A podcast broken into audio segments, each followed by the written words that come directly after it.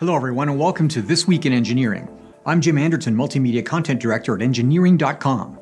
On today's show, Elon Musk unveils a neural implant, AR VR moves center stage in design, and making fuel from wind. All this week in engineering.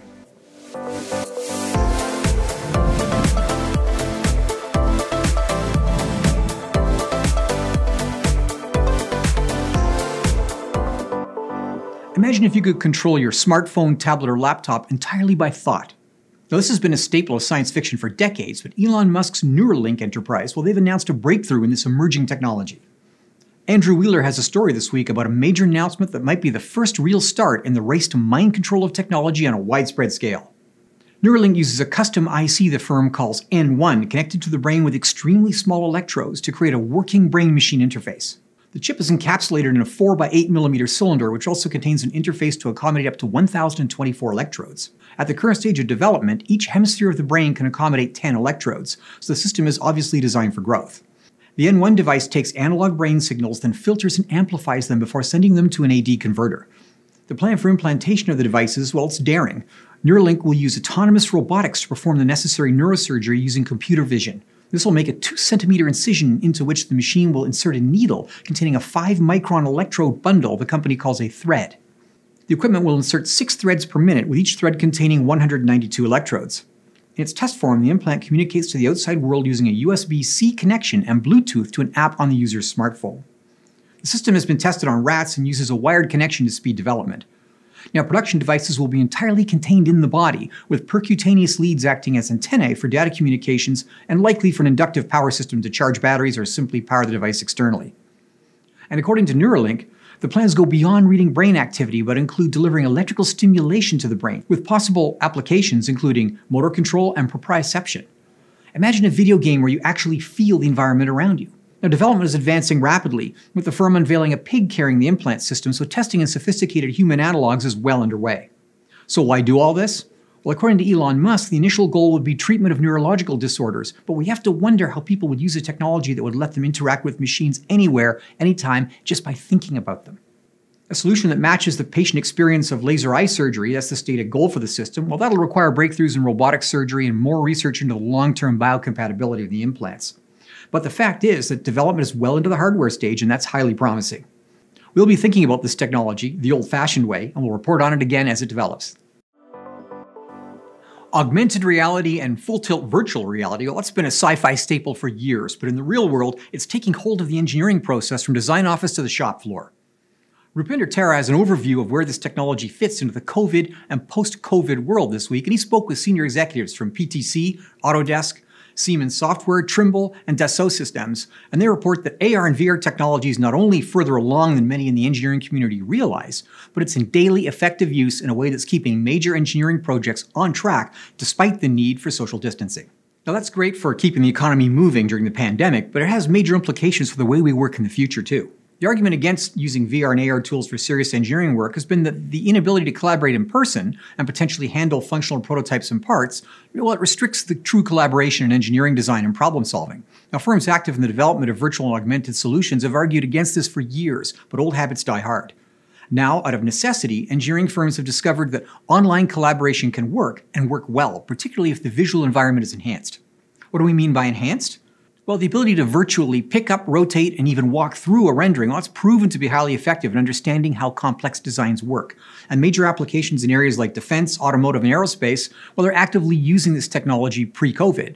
But in true hybrid strategy, the personnel came to the VR, often donning headsets at the workstation and collaborating later on revisions and project management in the conference room. Is it really such a large step to decentralize the entire process? Rupinder's analysis suggests that what's happening now during COVID is really a rehash of a phenomenon seen at the birth of the telephone, for example.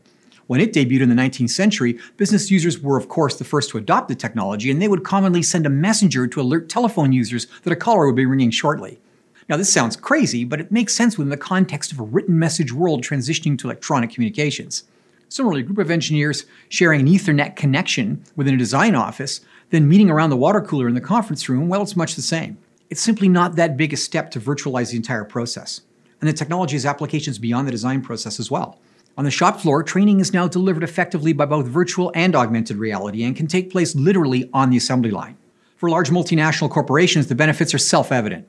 Imagine a single training syllabus delivered from a central point that brings engineering managers and production personnel up to speed with current design and process revisions everywhere at the same time. Or a millwright looking for interchange for an obsolete pillow block assembly. Well, that individual may connect with his peers at other company operations or with vendor personnel at the bearing supply house or even a bearing manufacturer to find a solution. The use cases are probably endless, but in the post COVID world, the final driver will be the inevitable cost. Apple, for example, spends $150 million a year in airfare for personnel. Travel is a significant cost, and that leaves serious budget possibilities for implementation of even sophisticated AR and VR solutions. Check out the interviews for more information on this fast evolving and very timely technology. Wind power has been around a long time, centuries in fact, and delivers power for everything from milling corn to generating grid scale current.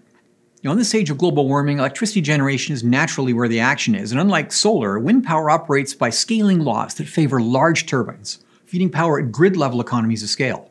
Now, dispatch reliability, however, it's an issue.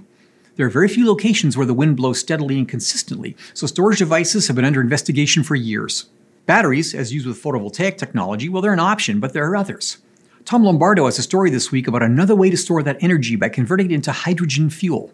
Siemens developed a megawatt scale electrolyzer and is signed to deal with Chinese authorities to power Beijing's public transportation systems with the resulting green hydrogen. The plan is both an Olympics driven production reduction measure and part of that nation's overall plan to decarbonize their economy. Now, Tom outlines the various ways hydrogen can be integrated into the global economy to replace fossil fuels and notes that proton exchange membrane technology is changing electrolysis from laboratory curiosity to a scalable system that can operate with current from a number of different sources, both large and small. And on the other hand, he notes that hydrogen is not limited to use as a reactant for fuel cells and electric propulsion. Gas turbines and even internal combustion engines can be run on hydrogen gas, and the gas can be burned to provide process heat for industry, all with zero carbon emissions. Why not just use batteries? Well, there are several reasons to consider hydrogen as a storage medium. It can be made anywhere that current is available, and the primary working fluid for electrolysis is water. The resulting hydrogen gas can be handled using existing technology and can even be mixed with natural gas for distribution in the existing global pipeline network. And it's safer than most people realize. Although it is combustible in air in the correct concentration, hydrogen gas is lighter than air and it won't pool in low lying areas. But perhaps the biggest benefit to hydrogen based systems is the ability to fuel vehicles at speeds almost as fast as tanking up with gasoline or diesel. Now, fast charging is notoriously hard on electric vehicle batteries, and range remains a serious issue for public acceptance of EVs for personal automotive use. For trucks and buses, the limited range and slow recharge times of EVs are so far a disadvantage, one that stored hydrogen can address either as a fuel for heat engines directly or run through a fuel cell to power electric motors. 90% of hydrogen in use today is used in industrial processes, with major demand coming from the chemical, fertilizer, and plastics industries. Steel making is another big industry with big potential for hydrogen.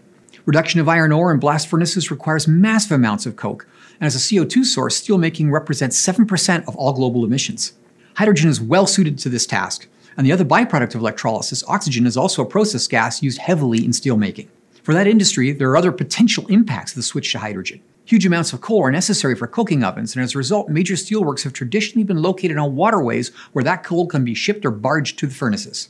The ability to pipeline hydrogen gas could theoretically make it possible to locate primary steelmaking closer to the source of the raw material, iron ore, potentially reducing costs considerably.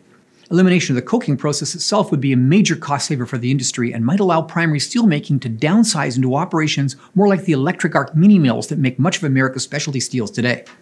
Now, the National Renewable Energy Laboratory determined that batteries aren't cost effective for power delivery at more than 12 hours at a stretch. Both compressed air and pumped hydro storage outperform batteries, but both are costly. When it comes to discharge duration, capacity, and versatility, hydrogen has a lot going for it. But with the ongoing improvements in battery technology, well, will they win the day? We'll be watching and we'll let you know. That wraps up this episode. Thanks for tuning in to today's edition of This Week in Engineering.